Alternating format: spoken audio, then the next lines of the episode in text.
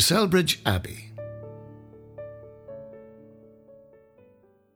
Celbridge Abbey is another fine structure which dates from 1697, though the Gothic building we see today dates from the Golden Age of Celbridge during the 18th century. It is also intimately associated with one of the most famous personalities of the time, the noted writer and satirist Dean Jonathan Swift. The house can be viewed as you walk from the car park to the playground. Please note, however, that the remainder of the grounds are normally not open to the public, but can be viewed as part of a guided tour of Celbridge. A house was built here in the final decade of the 17th century by Bartholomew Van Homrigh.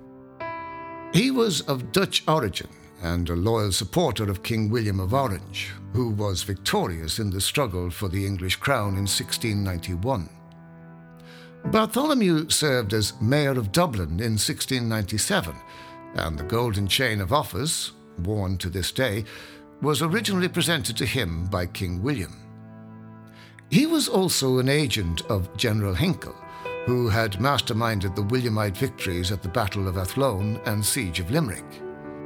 Ginkel was rewarded with a grant of the Dongan family lands around Celbridge, and Van Homrigh purchased these from him in 1695. He set about making Celbridge his home and began construction of his new residence. Following his death in 1703, however, his wife and four children left for England. It was in England that Esther Vanhomrigh, Bartholomew's eldest daughter, first encountered Jonathan Swift. The writer and clergyman had not yet reached the height of his fame, but would go on to become the finest satirist in the English language. Esther became infatuated and professed her love for him. When he returned to Dublin to become Dean of St. Patrick's Cathedral in 1713, she soon followed him and took up residence in Celbridge. Swift regularly travelled to Celbridge Abbey to spend time in her company. She had a special bower built for their visits, where they would sit, overlooking the River Liffey. Swift's poem, Cadenus and Vanessa, was inspired by their relationship, and she has been remembered more by the literary name Vanessa than for her real name, Esther. The precise nature of their liaison, however, remains shrouded in speculation. Swift was rumoured to have married another woman, Stella Johnson, in secret in 1716. He encouraged Esther to find a different suitor, and she received several marriage proposals, including one from Reverend Arthur Price. When Esther wrote a letter to Stella asking her about her supposed marriage to Swift, events took a turn for the worse.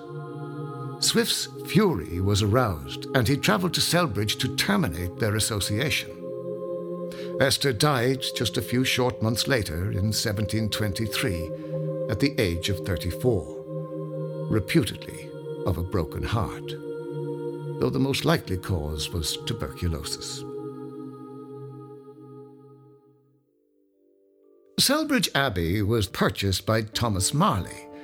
He was Ireland's Attorney General at the time and rose to the position of Lord Chief Justice in 1741. His grandson was Henry Grattan, the most noted political figure in late 18th century Ireland. A wonderful orator and parliamentarian, Grattan sought to create an Irish Parliament that was free from British interference.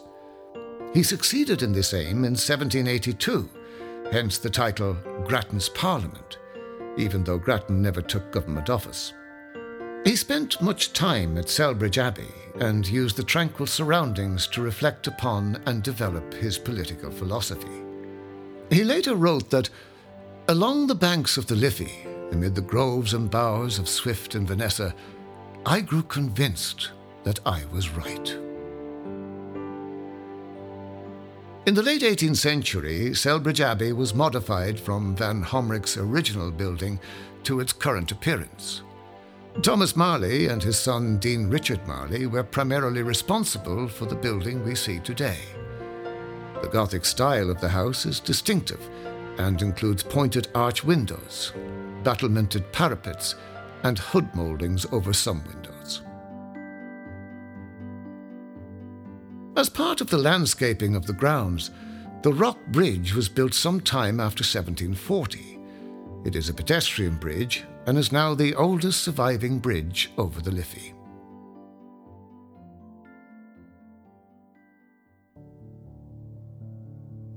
You have now completed our tour of Celbridge.